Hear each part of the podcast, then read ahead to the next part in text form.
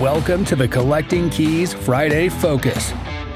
Hey there. Welcome back to another episode of the Collecting Keys Friday Focus. If you're new here, these are the episodes where Mike or I talk about something that's relevant to the industry or just something that is top of mind for us in our business throughout the week. And today, I will be your host, Dan Austin, also known on all social platforms as Investor Man Dan. So if you don't already follow me, go and give me a follow. I'm particularly active on Instagram. For today's episode, I actually want to do a follow up to the Wednesday episode that dropped this week, which is where we answered a question from an Instant Investor program member who asked us, When is enough enough? And he wanted us to really just have that conversation about ambition versus contentment. So, Mike and I spent the episode talking about our philosophies on this and our opinions. And, you know, I find this to be a very personal question. You can't answer it for somebody else. And we can obviously help the conversation along, but it's a very personal question. And one thing that Mike and I didn't actually get to on this topic that I find to be very critical is how your significant other, how your spouse fit into this. And I'll generalize this to how your stakeholders fit into this. And by stakeholders, I mean those people that are significantly impacted by your ambition, by your contentment, or the lack thereof, either of those. And those could even, you know, be your kids, but uh, just generally speaking, most commonly, it's a spouse or a significant other within your life. And it's critical because you can have all this ambition, or you can just sit back and say, I'm content with where I'm at. But if you don't have that same alignment with your significant other, it's going to create a friction point and it's going to make sure that you're not content, or it's going to make sure that you cannot be ambitious because that friction point over time, that little piece of sand in the bearing of your system will just wreak havoc. And that's where I feel like you see these folks that have created, that have reached, you know, financial heights when it comes to their goals, yet they are miserable. And that's because they didn't gain alignment in all aspects of their life, including bringing their significant other along and up to speed with where they're at. So I want to dive into just talk about alignment and how to gain that alignment by sharing my example of how my wife and I have done it and how we did it this year. And maybe that'll help inspire you or just show you a different way of doing things. So we sat down, did our annual goal setting meeting here just a couple weeks ago. And in this goal setting meeting, we discussed different goals. It's not just financial, it's not just business, but it's also like relationships, our relationship, our relationship with our family, travel, like what do we want to do for adventures, all that sort of stuff. And we start out with kind of like here's where we're at currently here's where we want to be in the next 12 months and then here's how these this next 12 months feeds into the larger picture for us as a family unit and for us as a couple and all the little things that we can do to build up to that 12 month goal that 5 month goal that larger that larger picture as well. And it's kind of cool because I had, there are some things I was misaligned with with my wife and one of them being I'll just I'll just start out as this is not my wife's shtick. Like she doesn't do a lot of self development She's not a big like go to a, a seminar and start setting goals and all this stuff that, you know, I kind of am. You know, I get excited about this sort of stuff.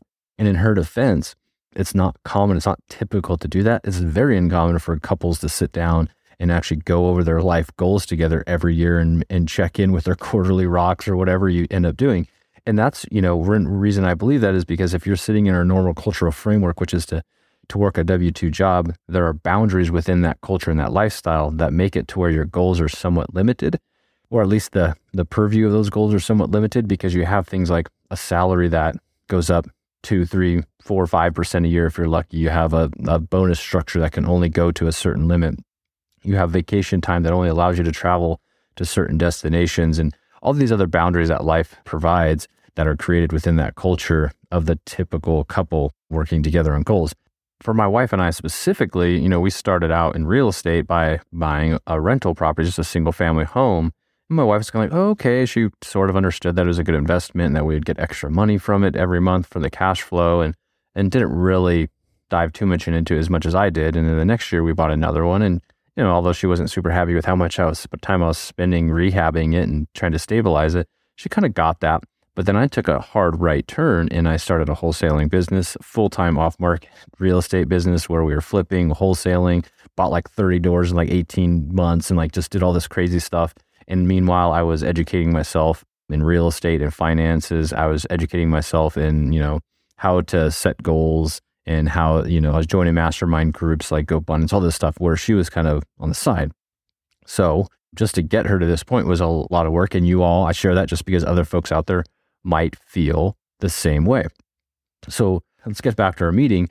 So we found some areas early on in our, our meeting this year where we were misaligned. And one of them being my wife's, you know, conservative financial nature. The other one being that my goal setting and her goal setting weren't able to fit like the we weren't able to accomplish what we both wanted in the framework of how our life was set up. So we ultimately figured out by just literally just writing things down and listing them out and saying, what do you want? What do you want? What do you want? Back and forth.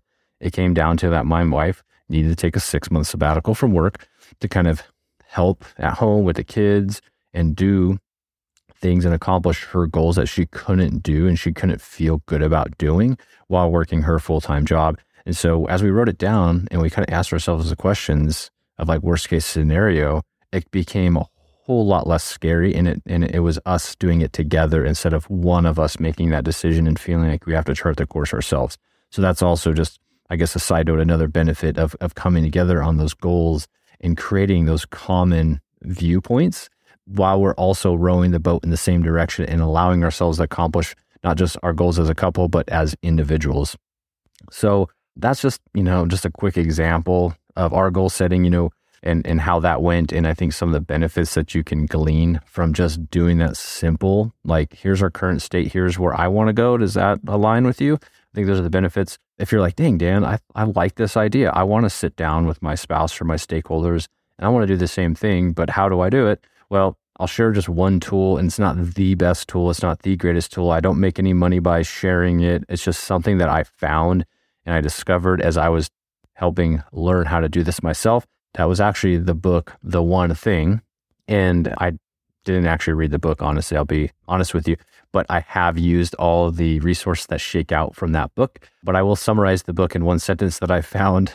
And, and I knew this from other folks that have shared the book with me, but it's this is the one sentence you should just think about the book is what's the one thing that I can do such that by doing it, everything else will become easier or unnecessary. So just the synopsis is they're just trying to say, what is that one thing? How can you clear out all the clutter and just focus on that one thing? And then the idea being that you can accomplish.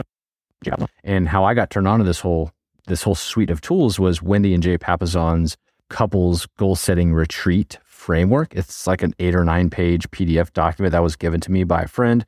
And I dove into it and I was like, this is super cool. So they go somewhere fun once a year. And then they they talk about their relationship, they talk about their financial goals, their family goals, their travel goals, all that sort of stuff. Anyhow, if you go to the one thing.com, you can go to the resources, put in your name and email, and you can um, basically like there's like a bunch of documents that they'll just give you for free. One of them is like a habit tracker others like a, a roadmap and, and all these cool things you can use it just as a framework. You don't need to actually go sit down. I didn't use their tools. I just created and learned from learn from them to create what would fit for me and my wife and where we're both at in our goal setting journey, in our alignment journey, in our ambition journey, and our contentment journey. So that's that's one tool you can use. There's a ton of other tools out there, but that again, I'm just sharing you my experience.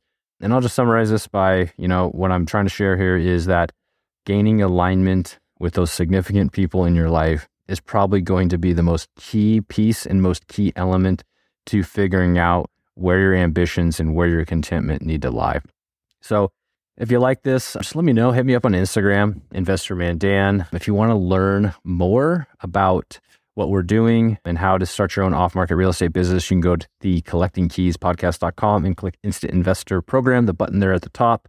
But also, if you like this, please give us a five star review. And if you if you DM me a screenshot of your five star review, I will send you a free Collecting Keys t shirt, which they're super nice. I'm wearing mine right now. Very comfortable. Make your arms look buff. If you're women, don't know that we have women's sizes, but we'll get you. If you're a woman and you do it, we'll make sure whatever whatever. Uh, if you want a female version, you can have it. If you want a, the male version, you can have it too. If you want your BDE, your Big Dan Energy shirt, which which is uh, inside joke. If you're a new listener here, go back and listen to a few episodes ago. If you want that, hit me up on Instagram, and I will send you a free Big Dan Energy shirt. You can also go um, to the collectingkeyspodcast.com and go order it there. So anyhow, see y'all next week. Thanks for listening to this Collecting Keys Friday Focus. Be sure to subscribe wherever you listen to your podcasts.